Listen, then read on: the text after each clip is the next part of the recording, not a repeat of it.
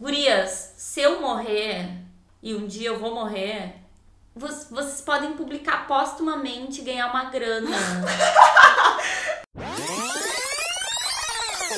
E aí, sapatão, esse é o Sapataria Podcast, um podcast de lésbicas para lésbicas. Eu sou a Camila. Eu sou a Giovana. E eu sou a Lisiane.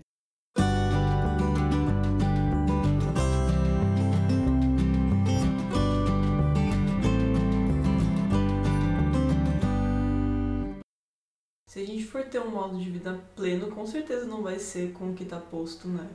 Porque não tem como viver em plenitude com o que tá posto. Como ressignificar coisas que só existiram, só foram criadas com o único propósito de nos menosprezar, nos colocar na subalternidade. e de manter a gente nessa subalternidade a qualquer custo, né? Com violência, com abuso do nosso corpo, do nosso intelecto, tipo a diminuição e o menosprezo direcionado a nós, e aí o nosso completo apagamento da história, né? Ou o do que a Adrienne Hitt mesmo fala da existência lésbica. Eu adorei quando a Mona Lisa Gomide eu adoro esse sobrenome, eu acho que. E, e esse nome fica tão bonito na, na capa do livro, né? Eu acho lindo. Nossa. Incrível. A oficina sobre imaginação lésbica que ela falou, do grande silêncio que a Adrienne Hitt comenta no, no artigo dela. O que a gente mais tem acesso, né? Porque ela tem uma quantidade imensa de texto escrito. Que a gente acaba nesse limbo, nesse grande silêncio. E aí a gente não consegue encontrar um outro jeito de viver senão o da heterossexualidade, né?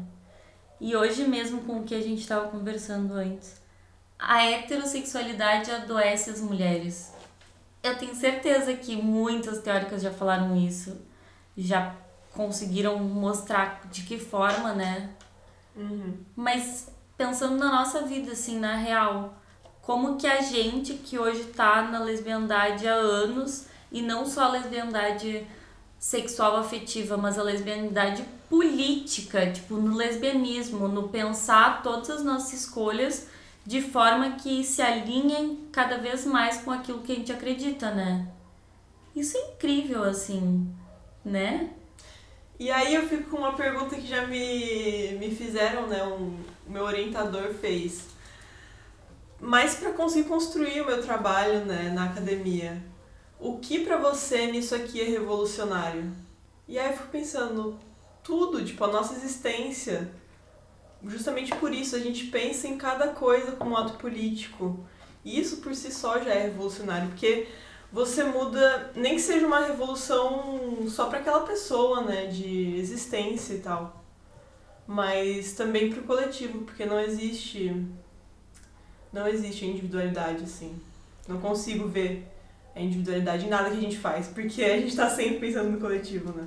E aí, como a gente pensa no coletivo em todos os âmbitos da nossa vida, a gente tenta fazer com que nosso trabalho, a nossa fonte de renda, reflita os nossos ideais, né? Que não são só utópicos, mas eles podem se pautar na realidade. Só que às vezes, por exemplo, no que está posto, nessa realidade que está posta, a nossa existência é muito mais desafiadora, porque a gente contrapõe o sistema capitalista, patriarcal, heterossexual que a gente tá inserida, né? Eu fiquei pensando na questão do tá posto, tipo, isso tá posto. A gente tem vários projetos de mudança, de mudança, mesmo que seja em pequenos coletivos, né? Mas existe essa, esse sonho, que eu acho que é o sonho de muitas lésbicas, mas é, ainda assim tem ali a, a vontade da mudança e não só a aceitação do que é o que tá posto, né? E, tipo, querendo ou não, a gente tá numa posição de, de algum tipo de privilégio revogável, né? Apesar de as lésbicas não terem efetivo prestígio em nada, assim, pela visão patriarcal, porque entre nós, tipo, é nós por nós, né? Eu só quero ler lésbicas, me imaginar na lesbiandade, nas lésbicas, tipo, mulheres ao meu redor, sabe? Mas enfim, na academia, que é onde a gente tá, e eu detesto as, as carteiradas da academia de tipo, ai, porque eu tenho tal coisa, doutorado, mestrado, pós-doutorado, fulano de tal. Mas onde que te colocou, tipo, real no pensamento revolucionário? De mudar essa realidade bizarra que a gente vive. É uma vontade de revolucionar e não de reformar ou ressignificar. E aí a gente pensa no, nas nossas escolhas individuais, né? E como elas alteram também o coletivo. Porque. Ou quando, Quando- não alteram. É, ou quando não alteram. Porque, por exemplo, eu vejo que a gente faz. tenta fazer escolhas na nossa vida que beneficiem não só a gente, mas o planeta em si, né? Aí eu preciso ser franca em dizer que aí eu começo a priorizar a classe das mulheres. Sim. Porque eu penso, quem que eu vou salvar hum, na extinção das abelhas? Mulheres. Quem que vão estar do meu lado, tipo, sobrevivendo quando o planeta sucumbir, tipo, e a. Porque quem vai morrer é a gente, né? Com a, com a degradação que os machos, que o patriarcado, o capitalismo, os homens, a classe masculina, vulgo dominante, está cometendo com o planeta Terra. E aí eu penso assim, toda a minha vida gira em torno de tentar viver uma vida melhor entre as mulheres no planeta Terra. E isso não é o que está posto. Exato, isso não é o que está posto. Então, por que, que a gente aceitaria o que está posto, né? E aí tem esse, essa outra questão é, de escolhas que algumas pessoas fazem que mudam só a realidade individual dela, né? Não muda como a sociedade vê ela. Não muda... Como a sociedade vê hum. a classe da qual ela se diz pertencer. Exato. O fato de eu falar que eu sou uma abelha faz com que os agrotóxicos e os pesticidas parem de ser soltados nas abelhas que morrem aos milhões por ano? Não! Gente, eu queria ah, publicar um livro, ou, ou vários. Amiga, por que não?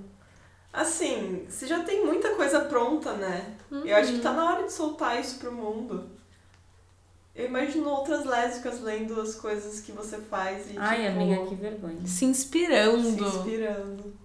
Com certeza. Eu só, eu só registrei um livro no. Eu registrei um, um livro no, na Biblioteca Nacional. Sério? Tenho até o ISBN. E aí, como que a gente faz pra ter acesso? Compra? Claro que não. Então, como que é? Ai, eu mandei por e-mail pra ti. Só que eu não fiz uma ficha catalográfica, não fiz nada, né, no, no livro. É, é aquele lá que você me mandou, mas você não me mandou com, com essas informações. Claro que não, amiga, eu nunca fiz nada. Ah, tá. Ah, Só que eu mandei uma cartinha, eu imprimi. Gurias, se eu morrer e um dia eu vou morrer, vo- vocês podem publicar póstumamente e ganhar uma grana. Porque tava lá registrado, eu mandei uma cópia Tá, amiga, do mas você tem, livro. que, você tem que publicar isso em vida. é, depois que não- morrer, morreu. Ué, memória? Você Não, vai estar mas morta, não vai importar. Não. É inspiração. Tem que ter isso em vida, amiga. Eu É só publicar. Mas não, não, não, corta Não, tudo. não. Não. tenho nenhum livro, nunca escrevi nada, eu não escrevo, lá, lá, lá, lá, lá. Eu nunca pensei nisso. Em publicar? É, acho que sim, né? Por isso que eu registrei. Mas eu sempre quis um negócio assim, ó. Eu não vou pagar pra alguém publicar, alguém vai me publicar porque quer. Entendeu? Eu sempre tive essa coisa que eu ia mandar pra uma editora. Era assim, eu idealizei, entendeu? E aí agora eu tenho que transmutar. Mas a maioria das pessoas, elas pagam pelo primeiro livro, né, geralmente. Deve ser difícil conseguir assim, dessa forma de... Nem a J.K. Rowling conseguiu. É mesmo. 11 editoras rejeitaram ela. JK! As ouvintes vão nesse momento assim, ó. Não, ela- corta, corta tudo, corta. Mas é bom que daí acorda. Isso. Que ele Eu- bota no meio do eu episódio um gritinho assim, ó. Acorda, entendeu? Já volta no assunto, já presta atenção. Eu fico pensando, o que, que minha mãe pensa de mim, vendo que, tipo, eu tenho um podcast de sapatão e eu só falo de sapatão. Eu imagino que muitas pessoas fiquem se perguntando, por que, que sapatão só sabe falar de sapatão? Olha, eu queria perguntar para essas pessoas por que, que mulher heterossexualizada só sabe falar de macho. Tem certas coisas que ninguém questiona, sabe? Mas é Sim. a gente que tirou a centralidade da nossa vida, da nossa mente, do nosso discurso dos machos, precisa explicar. E mesmo que não seja falando especificamente de homem, é, de relacionamento e tal, mas é, por exemplo, em referências, né? Na música, na mídia, tipo, que a pessoa escuta, o que ela consome, acaba sendo em volta de homens. Então elas também, né, só falam de homens. E aí, no nosso caso, a gente centraliza todas essas ações em mulheres lésbicas, portanto, consequentemente, a gente só vai falar sobre lésbicas E quando a sociedade heteropatriarcal não só se refere a relacionamentos amorosos, mas a gostos, comportamentos, estilo, maquiagem, emprego, tudo gira em torno do poder dos homens, né? E aí todos os diálogos das mulheres são não só, como a Camila falou, relacionamentos, mas o trabalho deles, o que eles gostam, como que a gente deve se vestir, como que a gente deve parecer, tipo, infantilizada, submissa. Mas, tipo, se libertando de tudo isso, a gente tem tempo, mente, capacidade de pensar muitas outras coisas, né? Sobre arte, sobre hum, cozinhar comidas gostosas com as nossas companheiras, se alimentar bem, fazer exercício. Tipo, isso eu tô falando de uma posição aqui bem privilegiada, mas não só, sabe? De a gente trabalhar dia e noite pensando que a gente tá fazendo bem para si mesma e para outras mulheres e pensando em mulheres, pensando num mundo em que as mulheres têm verdadeiramente poder. E isso é só no lesbianismo. O que a minha mãe pensa, eu acho que ela não entende de fato. Mas eu fico pensando, poxa, minha mãe viveu um casamento heterossexual, viveu maternidade. Toda a vida dela meio que girou em torno disso, sabe? De cuidar da casa, cuidar do marido, cuidar dos filhos, cuidar de si, mas, né, heterossexualidade. E aí ninguém questiona isso, mas questiona a gente só ter amigas mulheres, só amar mulheres, só falar de mulheres, só ler mulheres, só ouvir mulheres. É que as pessoas geralmente aceitam aquilo que tá posto, né? Aquilo que é a realidade delas naquele momento, assim. Né? Nesse sistema patriarcal e aceitando todas essas coisas. Eu acho que a minha mãe não tem muita dimensão do quão a minha vida é cercada pela lesbianidade, porque quando eu tô com ela, eu não falo sobre assuntos lésbicos, porque não é do interesse dela, eu sei que não é do interesse dela, e também, sei lá, a gente não conversa muito, assim, Ela nunca perguntou? é, e não chega assim nesses assuntos. E o que ela vê é aquilo que ela vê nas minhas redes sociais, mas eu acho que ela não tem dimensão. Como ela mora longe, né? Como a gente mora em estados diferentes e a gente se vê pouco, eu acho que ela realmente não tem noção, assim, ela não tem dimensão de como a minha vida é cercada por lésbicas. Na real, acho que a minha mãe também não. Eu acho que eu tô mostrando pra ela aos poucos, assim. O meu doutorado é sobre isso, sabe? Eu recebo uma bolsa porque eu escrevi um projeto que é sobre lésbicas. Recentemente eu apresentei um trabalho e tava transmitindo no YouTube, tá salvo inclusive. E ela assistiu e ela Legal. disse que se emocionou, achou linda. Aí eu não sei se ela se emocionou e achou lindo porque eu tava falando de contos lésbicos ou porque hum, eu tava linda mesmo.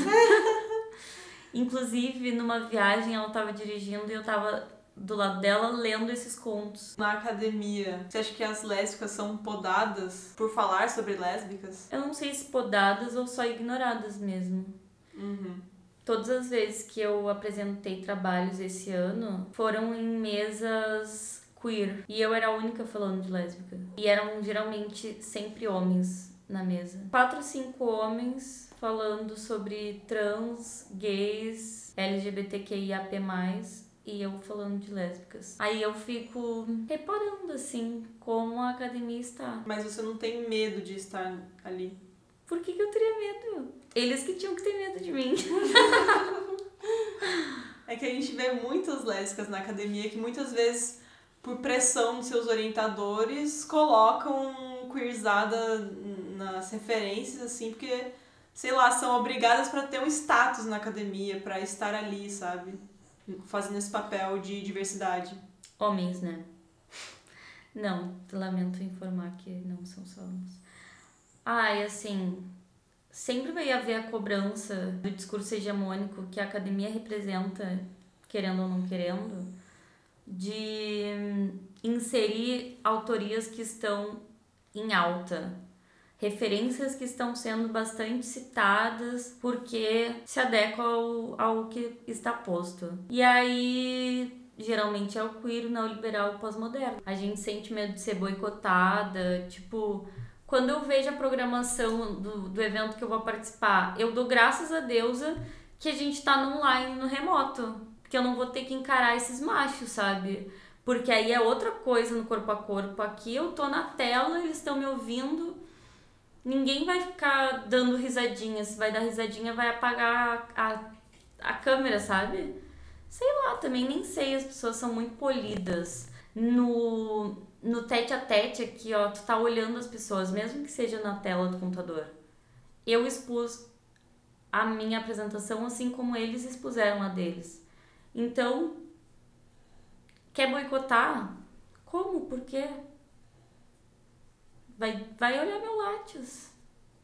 Sabe? Que nem eu vou olhar o teu pra ver por que, que tu tá apresentando essa merda. Ai, sério, gurias. Ser lésbica já é muito difícil nesses meios, né? A gente já é boicotada só por ser lésbica. Ser uma lésbica que não se adequa ao discurso queer é ser duplamente boicotado. É, tipo, que não se adequa a qualquer discurso hegemônico. Que centraliza o seu pensamento, a sua energia para mulheres. Não reitera as ideias do patriarcado, né? Que não legitima. Esses dias eu tava me dando conta que o tempo passa muito rápido e que ontem eu tinha 18 anos e eu lembro do meu aniversário de 18 anos, eu lembro de, sei lá, ter 17 para 18 anos. E naquela época parecia que tudo passava muito devagar, né? A adolescência parece que passa muito, muito devagar. Por isso que é tão sofrida, né? Sim, eu acho que é justamente por isso Todas que as passa... lésbicas, principalmente, porque, né, drama, sapatão, geralmente na adolescência é mais fervoroso o negócio. E eu acho que por isso que é mais demorado, porque é muito sofrido. E aí quando você tá passando por uma coisa desagradável, dá a impressão de que é Sim. muito mais tempo, né? E no momento que tu tá vivendo aquilo, parece que é muito mais tempo. Até hoje eu tenho pesadelo com o ensino médio. É horrível. Morro de medo. Pois é, e Vamos. como o ensino médio, como esse período escolar é traumático para muitas lésbicas, né? Eu me lembro que também foi muito traumático para mim. Me lembro inclusive quando eu fui pro terceiro ano do ensino médio, eu tive contato com algumas amigas de infância e essas amigas eram as únicas assim da sala que eu conhecia, porque no terceiro ano eles separavam as turmas para separar as panelinhas e fazer você ficar triste de não ter ali sua rede de apoio ao seu lado. E bitolado pra passar no vestibular. Exato, para focar no vestibular. E aí aconteceu isso. Voltei a ter contato com essas meninas. E foi logo no ano que eu comecei a me relacionar com a Giovana. E na minha turma ninguém sabia que eu era lésbica. E eu tinha muita vontade de contar pra alguém, eu pensei em contar pra essas meninas. Só que eu percebi que elas começaram a fazer umas piadinhas assim, dar umas risadinhas, ficar me zoando.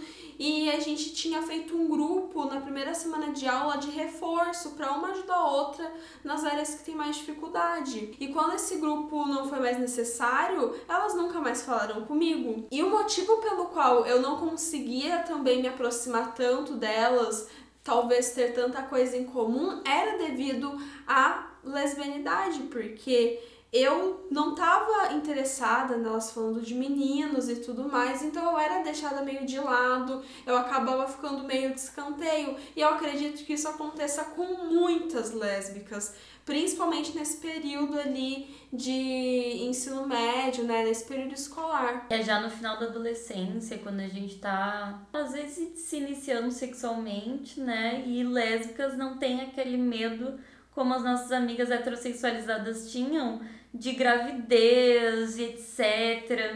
O medo de perder a virgindade, né? Eu vejo assim que normalmente as mulheres elas criam uma idealização muito grande em cima disso, então se cria toda uma expectativa muito grande, enfim. É, tem toda uma preparação, parece. Enquanto com as lésbicas, pelo menos acho que quase todas as que eu já conversei nunca teve isso. Sempre foi uma coisa muito natural e que aconteceu, né? Simplesmente aconteceu. Não sei se é bem expectativa ou aquela pressão pela heterossexualidade, né? De que tu chega numa idade, tu precisa te relacionar porque sim, em outro episódio a gente falou, né, sobre essa questão da iniciação sexual. Sempre tinha isso da virgindade e tal, e era um papo que rolava entre as gurias do, do colégio e eu não tinha interesse, aí eu namorava uma colega minha do ensino médio e eu tinha amigas e aí a gente começou a namorar escondida. Depois a gente contou para as nossas colegas que nós estávamos juntas e tal. E era mó tenso, assim, porque os professores ficavam nos perseguindo, a direção da escola nos perseguia, tinha câmeras, e aí uma vez a gente se abraçou, porque nós éramos adolescentes tristes, eu pelo menos era adolescente triste, escorpiana, e a gente tava se abraçando. E a secretária nos chamou perguntando se a gente tava se beijando. E cobrando explicação, sabe? Os casaizinhos de adolescentes, menina e menino, ninguém tava nem aí, podiam se beijar, se abraçar, tanto fazia. Pois é, aconteceu uma coisa parecida na minha escola, não comigo, mas com um casal de sapatão. Na quadra da minha escola, a gente sabia que muitos casais héteros iam pra lá pra transar. Eles iam para lá para fazer diversas coisas que, assim, graças a Deus eu nunca subi lá, nunca fui até lá, então não sei. Mas já ouvi muitas histórias. E aí tinha um casal com duas meninas, elas, sei lá, se abraçavam. Não lembro delas se beijarem assim, mas sim, elas ficavam abraçadas, sempre bem juntas. E aí teve uma vez que eu acho que elas tinham ido pro banheiro, deram uns beijinhos e aí pegaram elas e uma delas foi expulsa de casa e a outra saiu da escola. Os pais eram religiosos e tiraram ela da escola. Então teve punições severas para ambas. E eu fico pensando no trauma que foi isso na vida das duas, né? Sei lá, é, hoje em dia eu não tenho mais contato com elas. Será que elas ainda continuam na lesbianidade? Porque foi uma coisa muito violenta que aconteceu, né?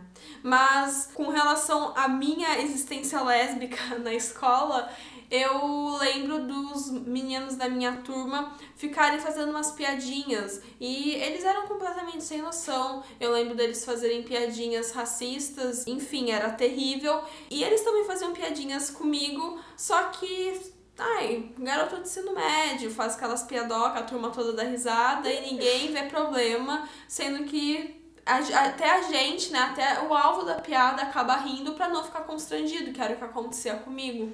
Mas são coisas que eu nunca tinha parado para pensar até uns dias atrás, que sim, eu sofri lesbomisoginia na escola. Eu também. Sendo lésbica apenas um ano, eu sofri lesbomisoginia. Uhum. Só no terceiro que você. Sim, foi no terceiro. Tipo, falou pra geral. É, porque até então. Porque até então, em 2014, eu só tinha beijado umas meninas. Eu não tinha me relacionado com nenhuma. Nem de relacionamento amoroso, nem de sexo. 2014. Quando eu era criança, eu beijei a primeira menina. A gente brincava de papai e mamãe. Mas eu beijei de fato, assim, minha primeira lembrança de beijar uh, mulheres foi em 2008, 11 de janeiro de 2008, dia do Carpe Diem. que foi, a gente ficou muito bêbada. Tinha eu, mais duas amigas e o meu melhor amigo viado. Todo mundo se beijou. Eu e uma amiga minha, eu e a outra amiga minha as duas minhas amigas, nós três amigas, eu e o amigo, eu e todo mundo. A gente tava muito bêbado numa praça, tava chuviscando. Loucuras adolescentes. 16 de janeiro, aniversário do Matheus. Esse meu amigo, inclusive. Olha só! E em 16 de janeiro de 2015 você tava lá comemorando o aniversário do Matheus. E aí a gente tava.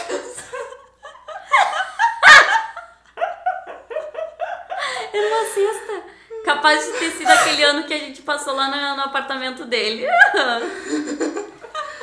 Depois que eu beijei essas gurias pela primeira vez, assim, que eu acho que eu coloquei na minha mente que, pá, é isso, né?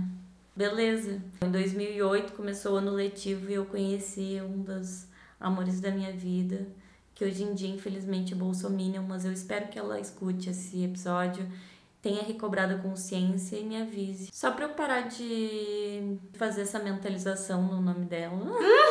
Ligar esses pontos, né? Uhum. De Bolsominion e. E minha primeira namorada. Ficar triste com isso. Como vocês podem ver, eu sou rancorosa, né? Eu tenho escorpião no meu mapa.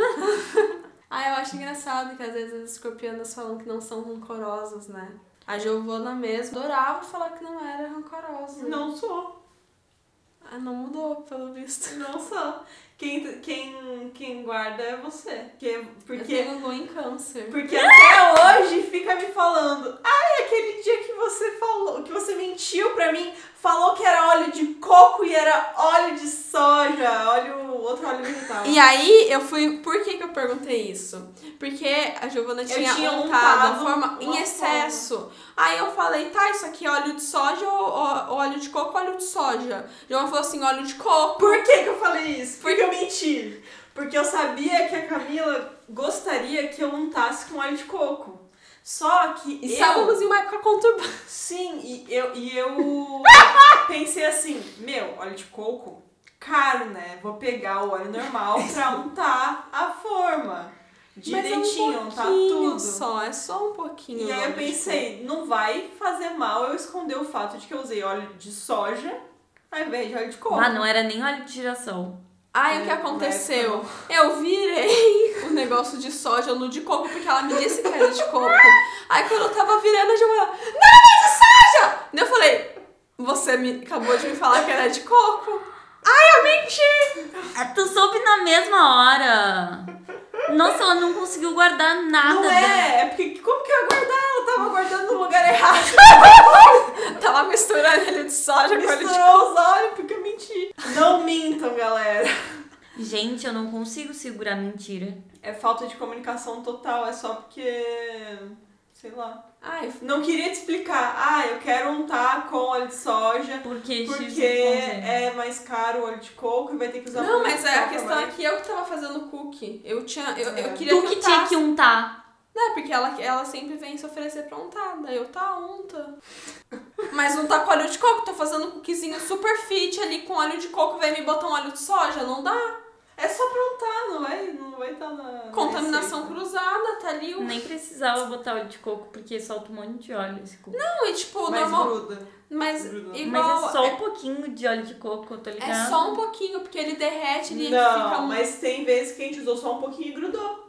Rancorosas ou não, escorpianas são as melhores. Vocês falaram da, do ensino médio de vocês, né? E eu tava lembrando do meu, assim, como que foi. Foi conturbado, mudei de escola algumas vezes. Hum, E, tipo, no terceiro ano que eu fui pra uma escola que eu estudei na minha infância, que é particular, tipo, pessoal é, riquinho que estuda lá. E eu fui estudar de noite. Pessoal que aceitava mais diversidade. Então eu nunca tive que falar pra ninguém eu sou lésbica, que todo mundo me olha, né? Ai, desde sempre. É, né? desde sempre. Eu nunca precisei falar que eu sou lésbica. A pessoa me olha e sabe que eu sou lésbica. Privilégio. Então, tipo. É quando- ironia, tá? Óbvio, né? Desculpa. E aí, quando eu me aproximei de algumas, de algumas meninas no, no terceiro ano, nessa escola, que eu já estudei, então tinham lá é, meninas que eu já conhecia. Então, eu consegui retomar um papo e tal, me aproximei delas. E foi super legal, não precisei ficar falando, ai, porque eu sou lésbica, nananã. Não, tipo, A gente já namorava. sabe? então, daí eu falava, ah, minha namorada, nananã. E já falava, ah, minha namorada. Ela Não, já eu supõe lembro que, tipo, a gente postava coisas juntas nas redes sociais. Eu tive um namoro escondido durante todo o meu ensino médio. Namorei dois anos e meio escondido. Nossa, foi então quase que o ensino médio todo. É, o segundo ano, tipo, dia 15 de agosto a gente se deu o primeiro beijo. De agosto de 2008. Tá, e. Você Aí, tava no primeiro no ano? segundo ano. Ah, então você namorou um ano e meio no, na escola. Isso, um ano e meio na um escola. Depois. É, não foi escondido o ano e meio, foi o ano, tempo da escola praticamente todo. E tipo, vocês tinham, na época, assim, que vocês estavam nesse médio, vocês tinham planos, assim, de. Futuro. É, A gente tinha planos de quando a gente fizesse 18 anos, sair de casa, morar junta, não sei em o Porto quê. Alegre mesmo. A gente ia fazer faculdade na URGS. A gente tinha plano de ir pra São Paulo. Nada a ver. Mas na né? real que, tipo. Ainda bem só- que a gente não foi. Mas na real que a gente não, não ia concretizar nada daquilo, porque a gente não tinha as mesmas perspectivas. E aí, de fato, quando eu fiz 18 anos, eu tava na faculdade, morando na casa dos meus pais, tava trabalhando e tal, e aí eu lembro de, de que era de noite, e aí meu pai me levou na faculdade, e aí eu falei alguma coisa, tipo, ah, 18 anos, né? Daí ele é. E eu, ah, é completamente diferente do que eu tinha pensado. Porque eu tinha planejado sair de casa e morar com a Gabi, não sei o quê. E vocês estavam juntos ainda? Não, Não. Terminaram no terceiro. não, não. Quando não. vocês terminaram? A gente terminou depois que, que a gente concluiu o terceiro ano, eu entrei na faculdade, ela entrou na faculdade, a gente namorou uns meses, daí depois terminou. E a gente chegou a fazer dois anos. Vocês chegaram a ter recaídas depois que vocês terminaram? De voltar, tipo, ficar de novo? Óbvio que a gente ficou de novo, a gente saiu, se pegava. Eu tinha muita raiva dela. Ela que terminou? Ah, ela me dava um sumiço, assim. Fazia um ghosting. Começou a, tipo, sair com as amiguinhas da faculdade, conhecer um monte de sapatão. E esqueceu que ela namorava comigo. Sério? Nem chamava? Não me chamava, porque daí, tipo, o pai dela podia descobrir, não sei o quê, e ninguém podia saber que eu existia na vida dela. Pai dela era taxista e aí hum, buscava ela nas coisas e eu não podia estar por perto. Ai, a gente passava por umas coisas assim. É, a gente tinha que algumas vezes, tipo, não se dar a mão em shopping, porque era perigoso ter alguém de ambas as famílias ali. Então a gente sempre tomava cuidado com as mãos, né? Porque a gente nunca se beijou em público, né? Nunca. Não é da nossa cultura fazer isso. É, sei lá. Nunca se, nunca se beija em público e mão dada é só em locais que não tem outras pessoas, tipo, praticamente. Aí, às vezes, quando eu tô me sentindo confortável e eu quero afrontar, eu dou a mão. Mas é muito louco isso. É, né? mãos dadas hoje em dia a gente É. anda. Eu lembro de quando os meus pais viajaram. e aí, é muita coisa de adolescente, né? Porque meus pais já sabiam que eu e a Giovana namorava. Faltava alguns meses, assim, um, um mês e meio pra eu sair de casa, porque eu tinha passado na faculdade, tava tudo esquematizado pra me mudar. E aí meus pais iam fazer uma viagem pra praia, daí eu falei assim: "Ah, legal. Tem um lugar sobrando". Eles estavam vendo quem que ia chamar. Eu falei: "Quero levar a Giovana. Gostaria de levar a Giovana". E aí a minha mãe criou toda uma história. Ela foi, ela entrou em contato com a mãe da Giovana pra mãe da Giovana não deixar ela ir, falar que não deixava ela ir, alguma coisa do tipo. Eu só lembro que ela criou todo assim um enredo pra não me falar que ela não ia deixar a Giovana ir, porque ela não queria realmente que ela fosse, né? E aí eu descobri, eu não lembro como, mas eu descobri isso tudo. E eu lembro que eu fiquei muito revoltada, assim, muito, muito, muito, muito brava. E eu não fui. Eu falei, eu não vou nessa viagem. E aí vocês aproveitaram a casa vazia. Beijos. Só que é o seguinte, Camila morava numa casa que era Na frente, tipo, na frente. era- E aí tinha outra parte, um primo que mora atrás. É, tinha uma casinha de fundo que ele ficava lá só nos dias da semana, final de semana ele ia pra outra cidade que era onde a família dele morava. Era primo do meu pai, esse cara. E aí eu tinha muito medo dele ver a Giovana lá. Então o que, que a gente fez? A gente liberou Meu, olha- uma olha a partezinha olha a do guarda-roupa. Pra caso ele batesse lá, sei lá, perguntando se tá tudo bem, ou não sei. Na minha cabeça, minha mãe ia mandar alguém ir lá inspecionar, porque ela disse Porque ela falou isso. que faria isso. Ela falou que ia pedir pra alguém ir lá ver se a Giovana não tava indo lá. Olha, olha o medo que ela colocou. Não, sabe o que, que ela fez, né? ela não, ela quis dizer assim: "Camila, você não vai transar com a Giovana sob o mesmo teto onde eu estou. Transe aí onde eu não estou". Por quê? Meu, te deixando sozinha em casa, era óbvio que a Giovana ia pra lá. E não tinha verdade. como, por exemplo, ela não me deixar com chave. Porque se acontece qualquer coisa, eu preciso sair, eu preciso sair.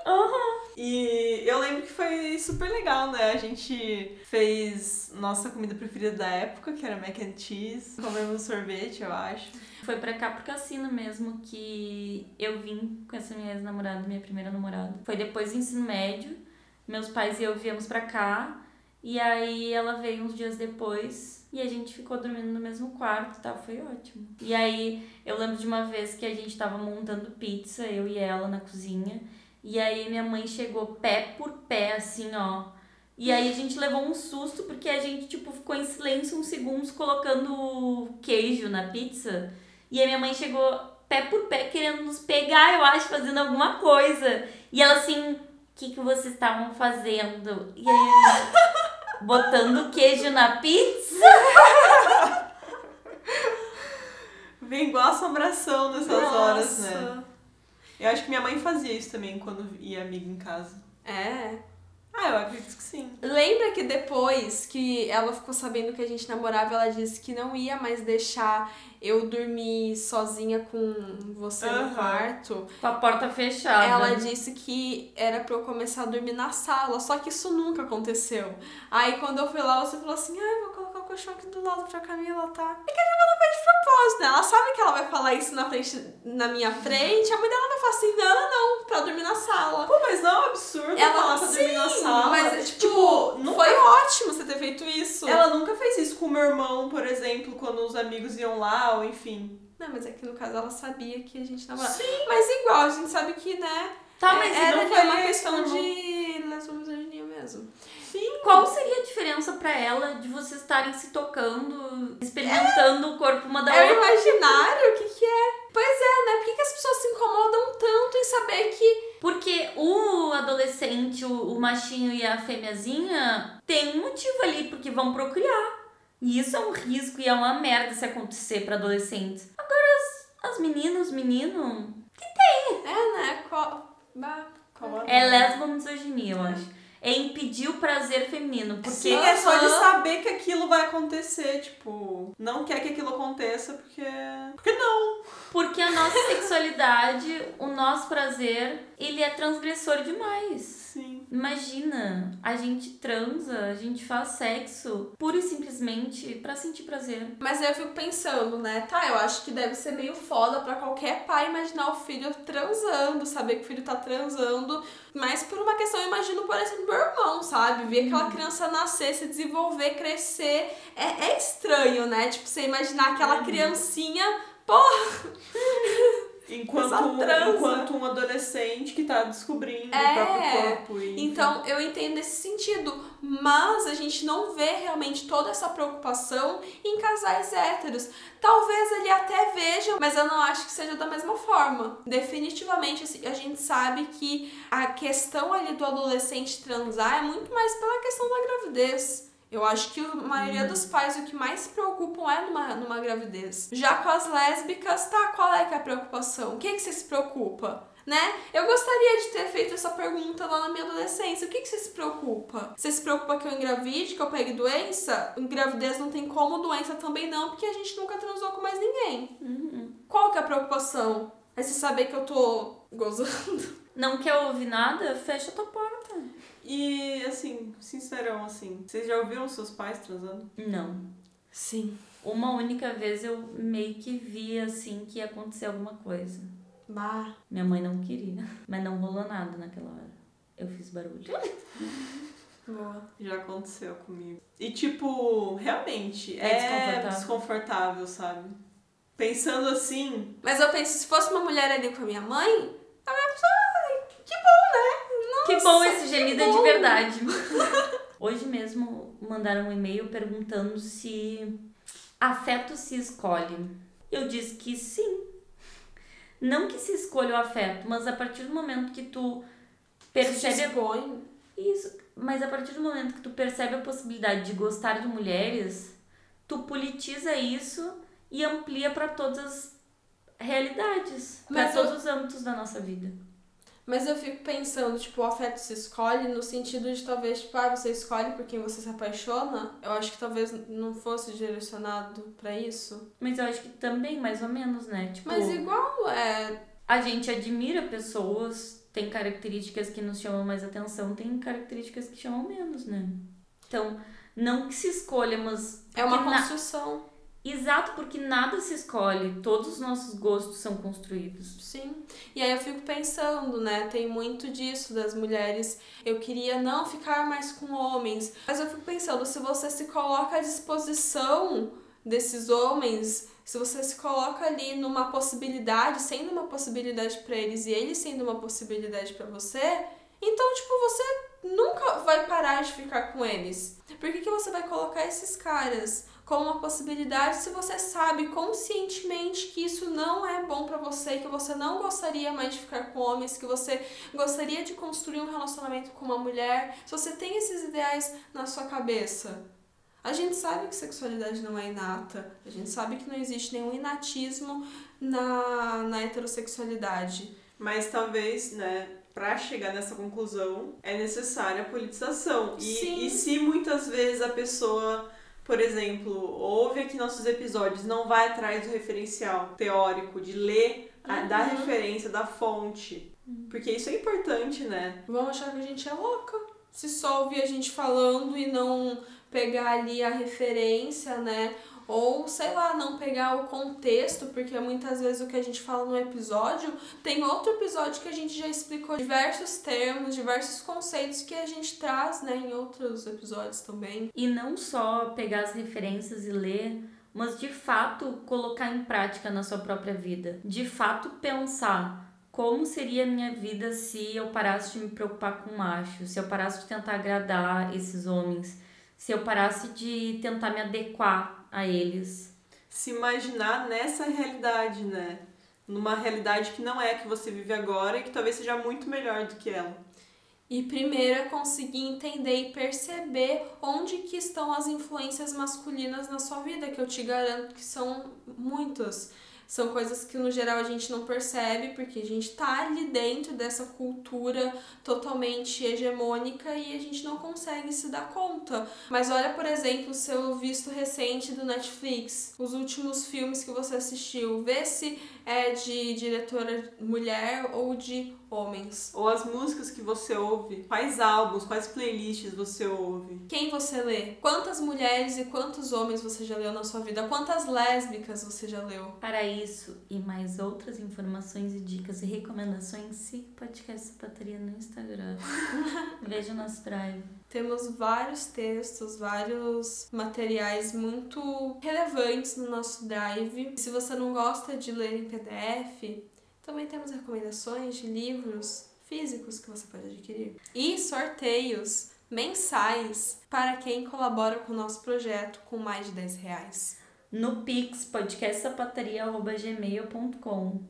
E fique atento, sapatona. Eu decidi, vou publicar meus livros de poesia. Então,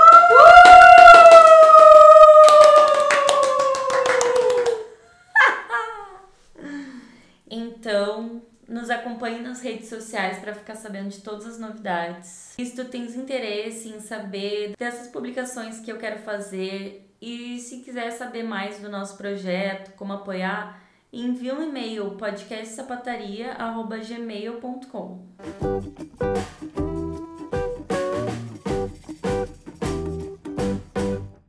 Então esse foi o episódio de hoje. A gente espera que vocês tenham gostado. E não esquece de nos seguir nas redes sociais. O nosso Instagram é podcast sapataria, o nosso Twitter pod sapataria e o nosso e-mail podcastsapataria@gmail.com. Agora nós também estamos na plataforma Orelo, que por lá cada pessoa que nos ouve, a gente recebe uma quantia. Então, por favor, se possível, nos ouça pelo Orelo. E siga bem caminhoneira.